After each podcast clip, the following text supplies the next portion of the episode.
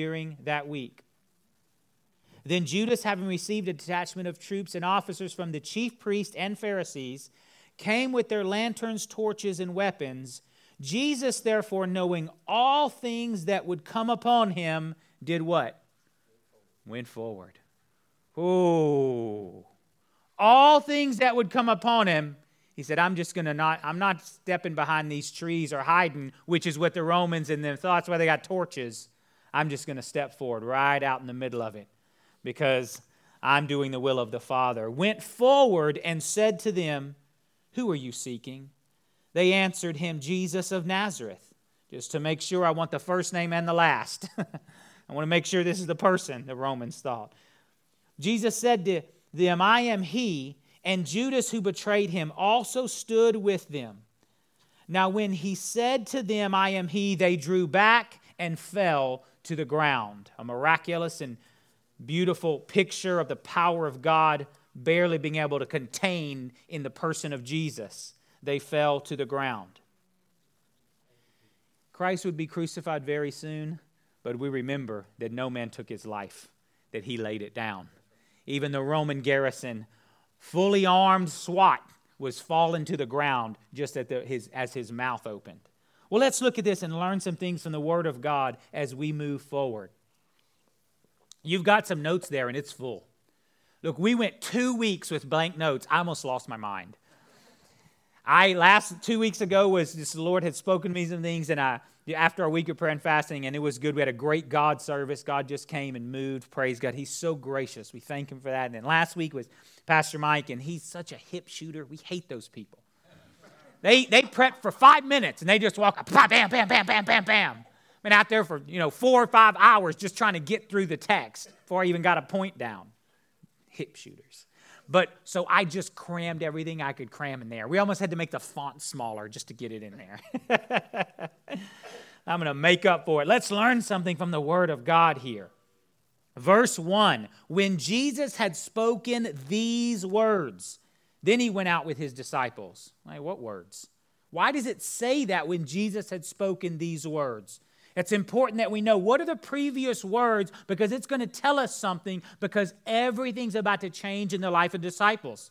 Everything's about to change. Christ is going to be crucified. He's going to be dead and buried, resurrected. He's going to be seen by the five hundred and ascend. And ascend. So he's, when Jesus has spoken these words, it's very important for the church throughout all of history. Well, let's just look at it right here, John seventeen. We're going to read twenty to twenty-three.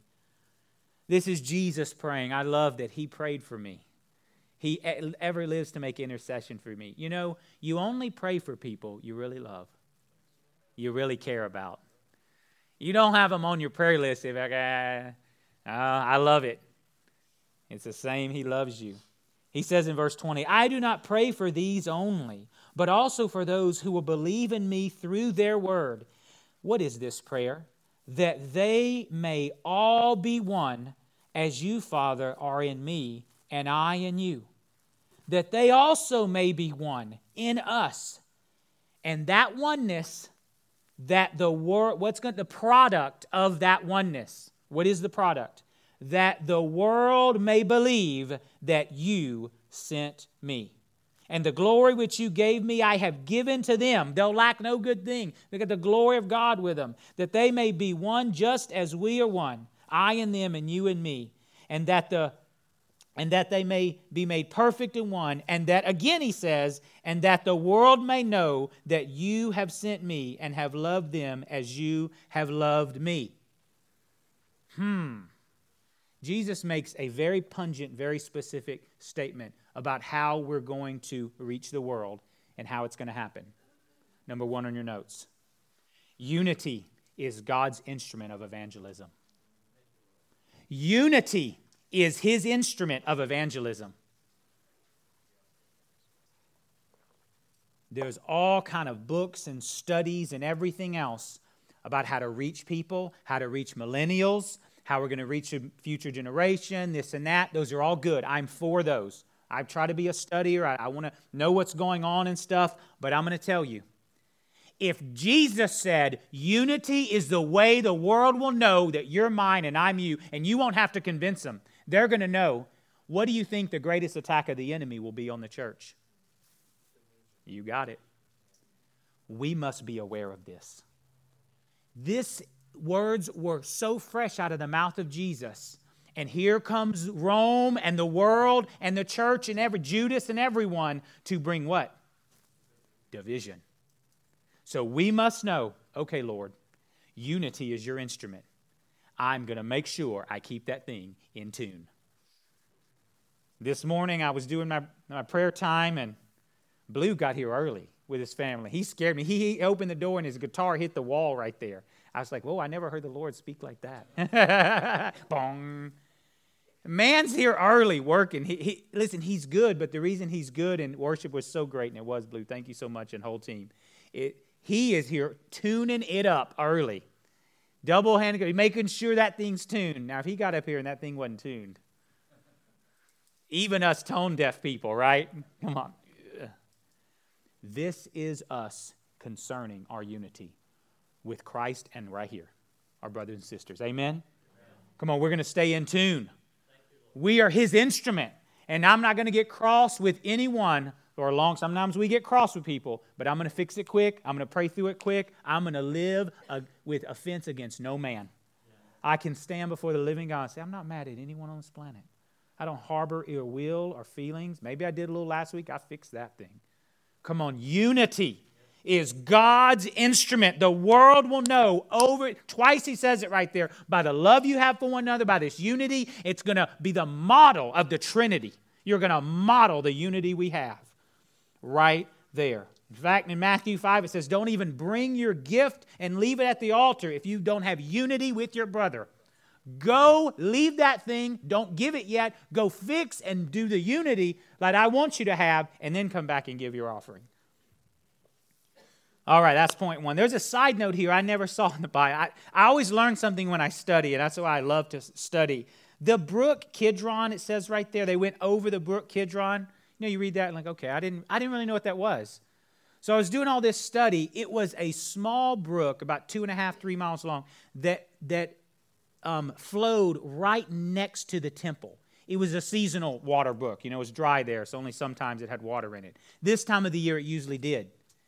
And specifically, it was the drainage for the temple. Well, what's been going on all week, big time, because, y'all are already ahead of me, because Passover's been going on all week, and people from all over Israel are in Jerusalem, and they've been sacrificing by the thousands. Now, I never saw that picture, but when Jesus stepped over that brook, and I, I read it from multiple theologians, they believe that thing was tinted red. And I thought, oh, oh, the blood of thousands and thousands could not cleanse. But when my Savior stepped over it, He said, my blood will wash them white as snow. Oh, see how rich every word of the Bible is? Every word, every, the Brook Kidron, it feeds me. It makes me alive. It makes me worship. Oh, it was stained red. The disciples probably would have seen it too. Oh, I love it. I love it. Let's keep looking here. Verse two. And Judas, who betrayed him, also knew the place, for Jesus often met there with his disciples.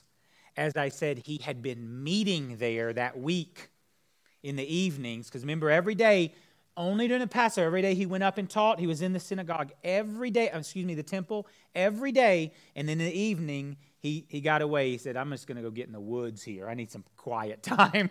I got to recharge. He often met there, which he had been doing it, like I said, when he visited Jerusalem. The vast majority of his ministry was in Galilee, but when he visited Jerusalem, and then all week, Judas knows exactly where to find him. Jesus had no problem saying, you know what? It doesn't matter what people are plotting or planning or going to do. I've committed my soul to the one who's the lover of my soul. My Father, I've committed it to, to Him. I will live this life of open vulnerability. He just is so open and vulnerable. I don't care if they know where I am. My hand, every breath I breathe, is in the Father's timing. Oh, that is such a beautiful picture. I, I messed it up there. Ver- chapter number two. Christianity is a life of vulnerability. Christianity is a life of vulnerability. I love the way he's so vulnerable. I didn't hit their crescendo, but I have three more points to hit their crescendo. That's what's great about having five points and not one. I can miss a couple times and still hit it. He's so vulnerable. Also knew the place, for Jesus often met there. I love the way Jesus, his whole life, just lived like this. With the, with the highest rank and with the lowest leper. Here he is. So tell me any philosophy, any religion, anything else in the world like that. There is no, that's why Jesus is God and he alone Savior. He lives like this the whole time. There is nowhere else on the planet that lives such truthfulness and such vulnerability. There's a great picture of this in history. There was a king. My uh, Dutch is not so great, or whatever that language is, Scandinavian language. King Canute. He was an he was a, a king not only of one country, but of an alliance, of a small empire, Denmark, England, and Norway, called the North Sea Empire between ten sixteen and ten thirty-five. Where up there it was very tribal and scattered. He had really gathered, he was a really great leader. Clearly, he was a great military leader, a political leader. Well, because he had all these natural talents and abilities, everyone praised him. Even maybe they just praised him with their mouth, but their hearts were far from him. And they would bring accolades to him and tell him how great he was. And one such time, this flattery was in full motion, and they began to say, "You're the most powerful king of all, your highness. There is nothing you cannot do, nothing you cannot do in the world. The world would obey you if it had to." The king said, hmm, said, "Do you think if I went to the ocean and I told the ocean to stop, the waves to stop, that it would obey me?" I don't know why they did this. They said, "Yes, king, it would obey you. Even the ocean would obey you." They went down to the cold waters there, and the king commanded that his royal chair be brought to the to the seaside there. They set it there right at the ocean. So the king sits down and said, "Are you sure? Do you believe that this they would obey me, the waves?" He said, "Oh, yes, king. Everyone and anything would obey you. You are the greatest king." So he sits down and he tells that tide coming in, "Stop right there, you tide. I command you." The tide rolls in, boosh, hits the royal feet. It's cold. He continues, "I said I commanded you. Stop right there." The tide keeps coming in. He does this for some time until the tide rolls fully in and the waves are lapping him in the knees and the royal seat is soaking wet. He's wet from here down. This is what he says. Finally, he turned to his entourage and said, let's look at this picture before I do this quote.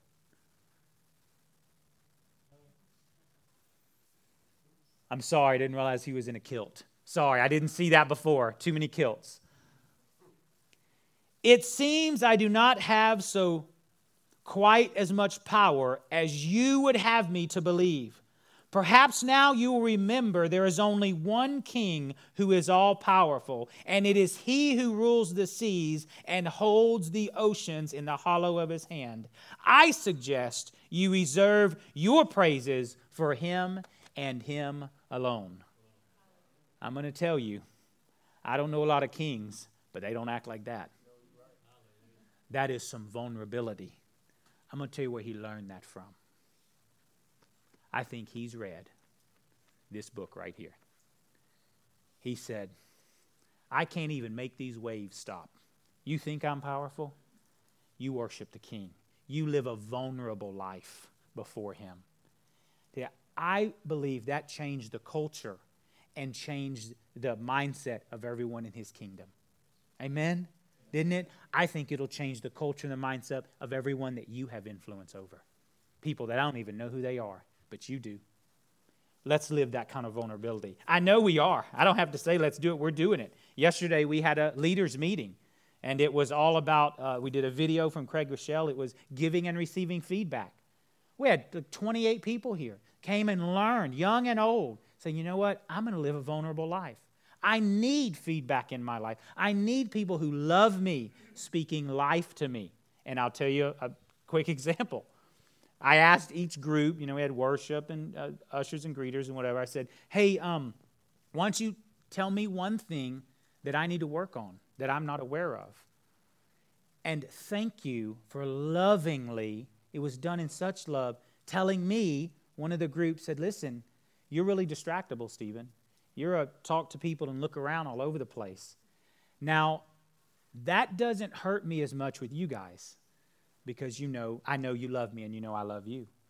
But they're saying, Stephen, I want you to be a better leader.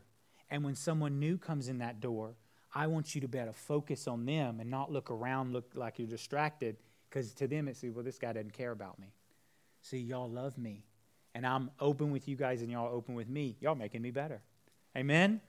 Come on, Christianity is a lifestyle of vulnerability. Vulnerability. Paul said it so beautifully, so wonderfully, so vulnerably in First Corinthians two one.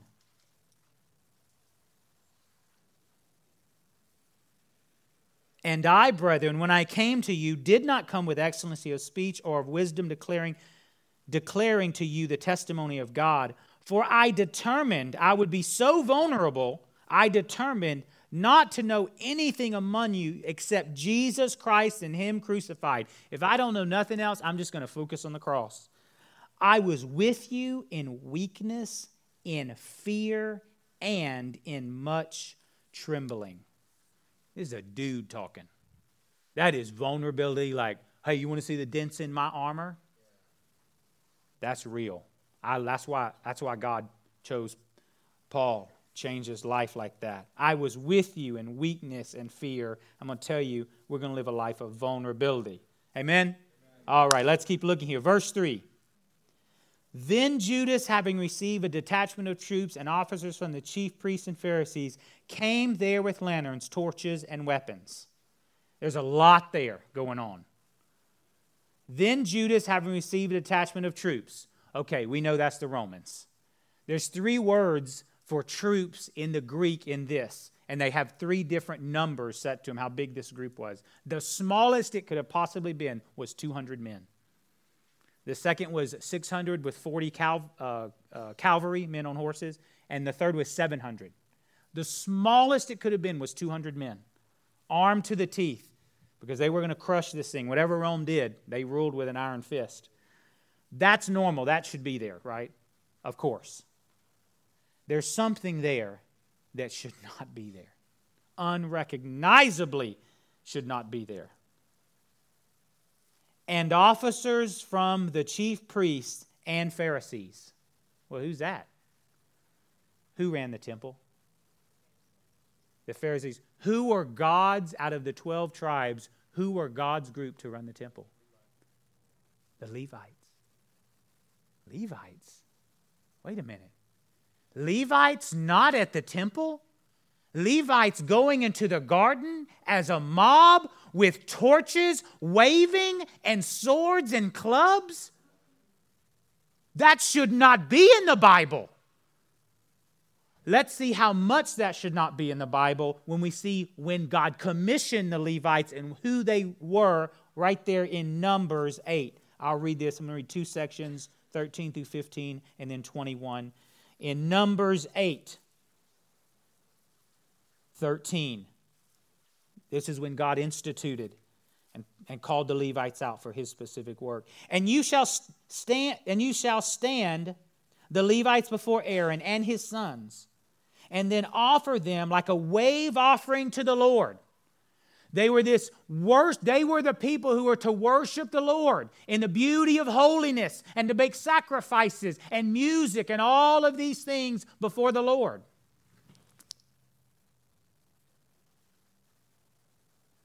Thus you shall separate the Levites from among the children of Israel, and the Levites shall be mine. After, after that, the Levites shall go into the service, go in to service the tabernacle of meetings. So you shall cleanse them and offer them like a wave offering. Skip down to twenty-one. And the Levites purified themselves and washed their clothes. Then Aaron presented them like a wave offering before the Lord, and Aaron made atonement for them to cleanse them. After the Levites went in to do their work in the tabernacle of meeting before Aaron and his sons, as the Lord commanded Moses concerning the Levites, so they did. This is a picture of God's people set apart, of a country and a culture that are supposed to be doing this with the praises of God, that are supposed to be sacrificing for the cleansing of the people, where they're supposed to be putting the showbread and the candlesticks and once a year the Holy of Holies and everything about Him, right? Which is a truth here we need to understand. Number three on your notes. Unrecognizable events happen to us all.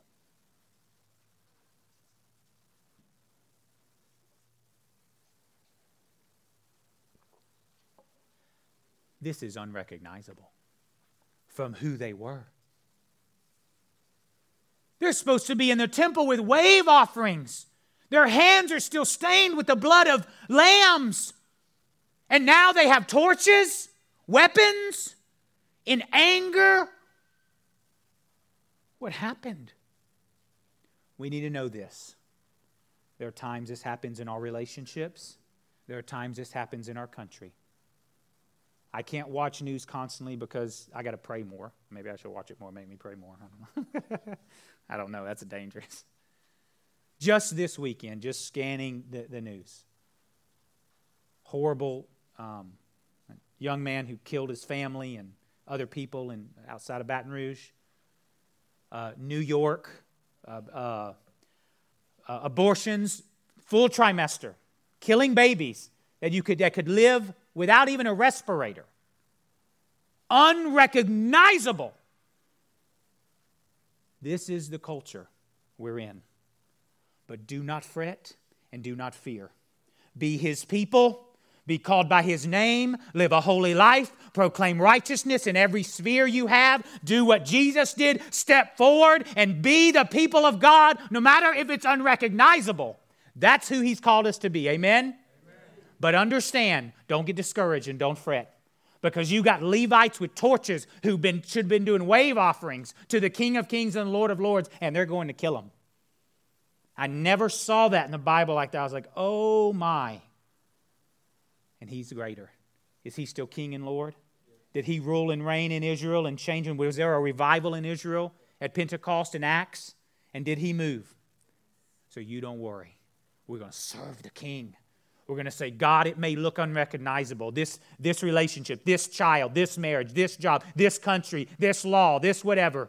But we're going to be His people. We're going to step forward. We're going to be abandoned to Him. And He's going to move. Amen and amen. All right. Thank you, Lord. Amen is right. Here we go. Let's keep looking. Back in John eighteen. Verse four. Jesus, therefore, knowing all things that would come upon Him, all things are laid bare before the God of the universe. There is no secrets or surprises. Went forward and said to them, whom are you seeking? Went forward and said to them, to His own death, to His own torture, to the creature He created, desiring to kill the Creator, stepped forward and said, who are you seeking? How was He able to do that in His humanity? How was He able to do something like that? Our answer is found in Luke twenty-two thirty-nine. Luke twenty-two thirty-nine. This is a parallel story. We're going to read Luke's account, some of it. Coming out, He went to the Mount of Olives as He was accustomed, and His disciples followed Him. When he came to the place, he said to them, pray that you enter not into temptation. And he was withdrawn from them about a stone's throw. And he knelt down and prayed, saying, Father, if it is your will, take this cup away from me. Nevertheless, not my will, but yours be done. We know Matthew says he prayed this three times. I'm surrendered. In my humanity, the thought of this is beyond human comprehension. But he was one hundred percent God and one hundred percent man, and he would fulfill what the first Adam did not. He would not fall under temptation in the garden like the first Adam did. He would succeed where Adam failed. Then angels appeared to him from heaven, and strength, heaven strengthening him. I want to tell you, if God has to supernaturally come into your life at a point so you don't fall from doing his will. So in your life, when he's, because there is no greater force and strain that this world tries to pull you against, it's demonic and your flesh and this uh, secular world, is to move you from his will. That is the greatest attack you will always feel, is to get you off of the will of God for your life. He will supernaturally, if he has to send angels to do it, he'll do it. And I tell you, there's a secret and a reason why he could step forward like that in that garrison. Because the supernatural strength of God came to him hours before in prayer. And he knew the will of God for his life. When you know the will of God for your life, it's just nothing that can destroy you, right? There is a supernatural strength. I know this is what God called me to do. I know this is what he told me to do. And he will supernaturally strengthen you. Number four in your notes. God, knowing God's will strengthens you in the hardest times of life.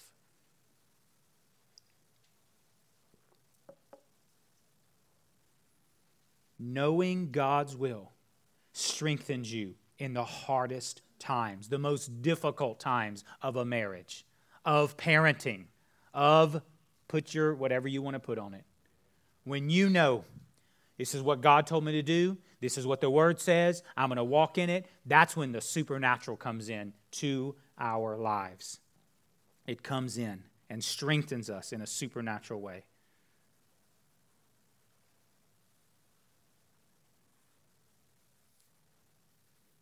Let's look at one more scripture here. Verse six.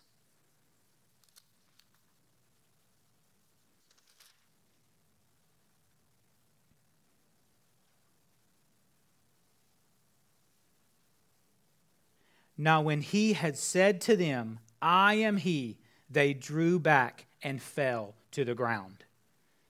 This is one of the most powerful things we ever really see Jesus doing. I mean, he it's hard to quantify. I mean, raising the dead, this, that. He's God. But for a man to step forward and say three words and something like out of a, a comic book or a new Marvel movie where it just plows through everyone there and they fall to the ground is so supernatural. Whether it was his divinity just escaping out of his his uh, the his uh, his body, it was just so powerful. Whether he had been in such strong presence of the Lord before, and coming to this place of the cross, it, it was just about to erupt. You know, the earth just about split apart at the um uh, uh at the crucifixion. The Bible says that the rock split.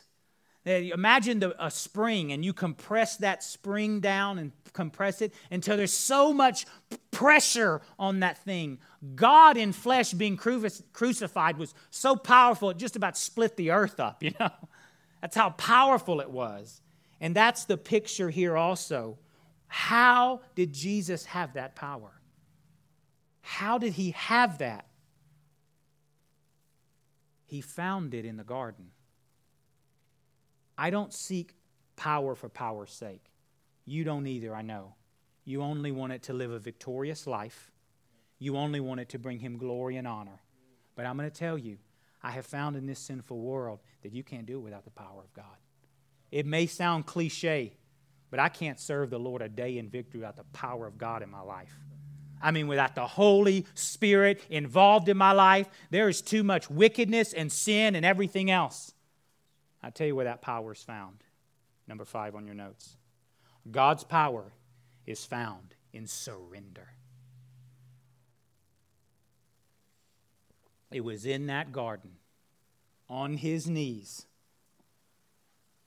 repeating, not my will, but yours be done. Not my will, but yours be done. That the power of God was so strong when he got up and said, I am he, that the biggest, baddest things on this planet, the gladiator people, were falling to the ground. And it's found in surrender. I want the power of God in my life. Don't you? You need to, you need to desire it. It's not a selfish thing. It's not a self-glorifying thing. It's saying, God, I can't do this. I'm so dependent on you. I just daily surrender, and you'll fill me with your power. Amen? Amen. Let's stand up.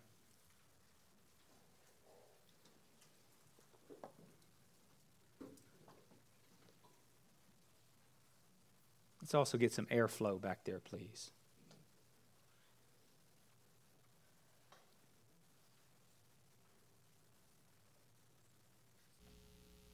One last scripture here.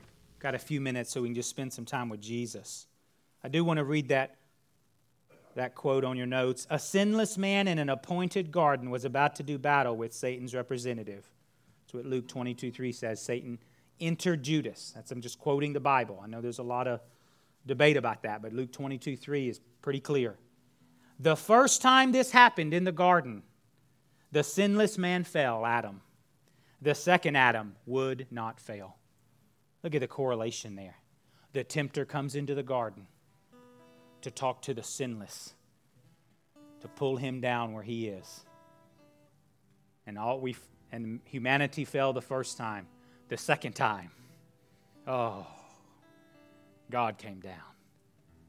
Oh, I love it. What a beautiful picture of victory there in that garden, of surrender there in that garden, of obedience there in that garden. Here's a picture I saw many years ago on a child's trip. I was a child, excuse me, on a trip to Washington, D C My mother brought us, piled us up in the tank of a, um, was that big Suburban, not a Suburban, a station wagon, and with the seat that faced the back. It's a totally different trip for that person than whoever was in the front. Went to Washington, D C This is at, was at the National Art Gallery. And I was doing this, I was reading this, and I was studying it. And when I was reading it, I read that part and that picture from years ago. I really don't remember exactly. I was sub twelve, I think, maybe sub ten. Came to my mind, and I went and found it online. And there's multiple pictures of this in art, and people have painted and all that. But this one stuck in me, even as, even as a child. The Lord really used this picture because in my life, even in my mess-ups and this and that, I never, ever struggled that God was enough, was powerful enough to do whatever. He could do it. Because I saw this picture, and I saw just... and I thought, God's big enough.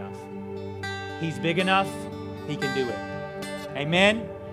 That's kind of the theme, right? It was what Larry said. That's it. He's going to do it. So let's come to him. Let's ask him as we seek the Lord here for a few minutes. Well, I want you to worship. I want you to pray. Some of you may need to just intercede a little bit and surrender.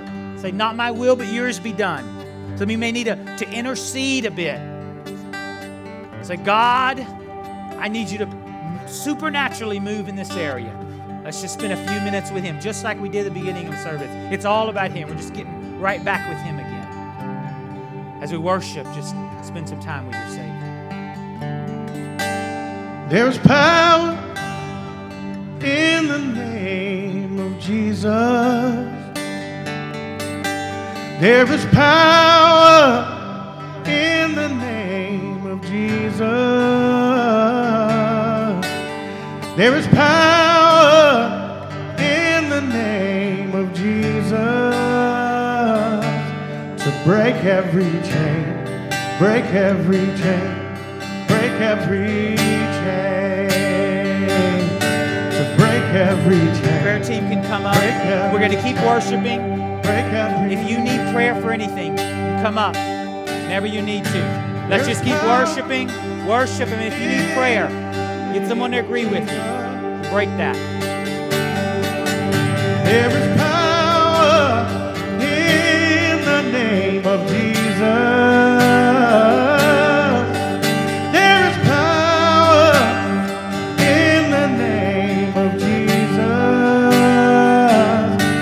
Break every chain, break every chain,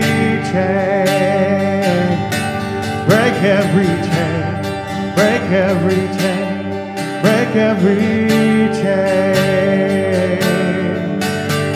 Oh, sufficient sacrifice, so freely given, such a